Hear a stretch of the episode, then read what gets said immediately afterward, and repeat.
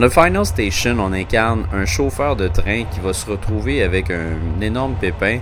C'est la fin du monde.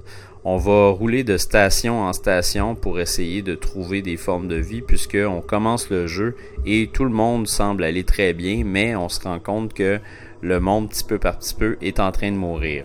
Donc entre les stations, on va avancer avec notre train puis on va s'occuper des personnes qui sont dans le train et s'occuper aussi de notre train comme tel, s'occuper de la technique, y a-tu de l'essence, y a-tu de l'électricité, il faut s'occuper de tout ça, puis il faut aussi s'occuper des personnes qui sont à l'intérieur pour s'assurer que sont bien en vie, ils vont bien, euh, ils n'ont pas besoin d'eau, ils n'ont pas besoin de nourriture, ils n'ont pas besoin de ils n'ont pas besoin de soins finalement parce que à toutes les stations où on va arriver, c'est désert, il y a des il y a des gens mais plus on avance, moins il y a de gens et plus il y a de ces petites bestioles noires qui ressemblent à des zombies qu'il va falloir tirer. C'est vraiment un jeu de survie en fait dans lequel il faut vraiment compter nos balles, compter nos ressources pour pouvoir avancer, pour pouvoir réussir à se rendre de plus en plus loin.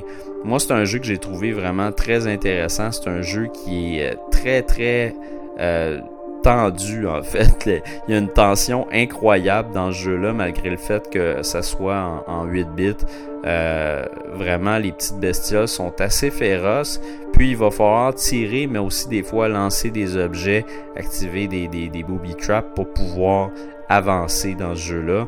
C'est un jeu qui est très beau visuellement. Si vous regardez euh, la direction artistique, c'est vraiment impeccable. Puis, euh, mon plus gros problème avec ce jeu-là, c'est vraiment les portions entre les stations.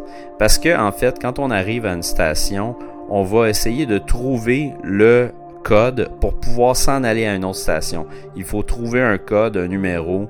Euh, puis finalement, avec ce numéro-là, ben, on va pouvoir faire partir le train puis s'en aller. Mais tant qu'on n'a pas trouvé ce code-là, on ne peut pas sortir du niveau.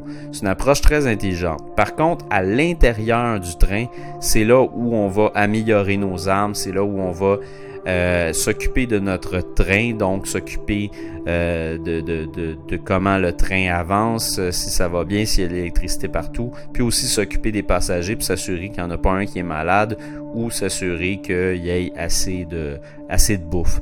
Donc, tout ce côté très, très, très, très prenant à l'intérieur des niveaux qui est vraiment les niveaux sont incroyables, c'est vraiment le fun.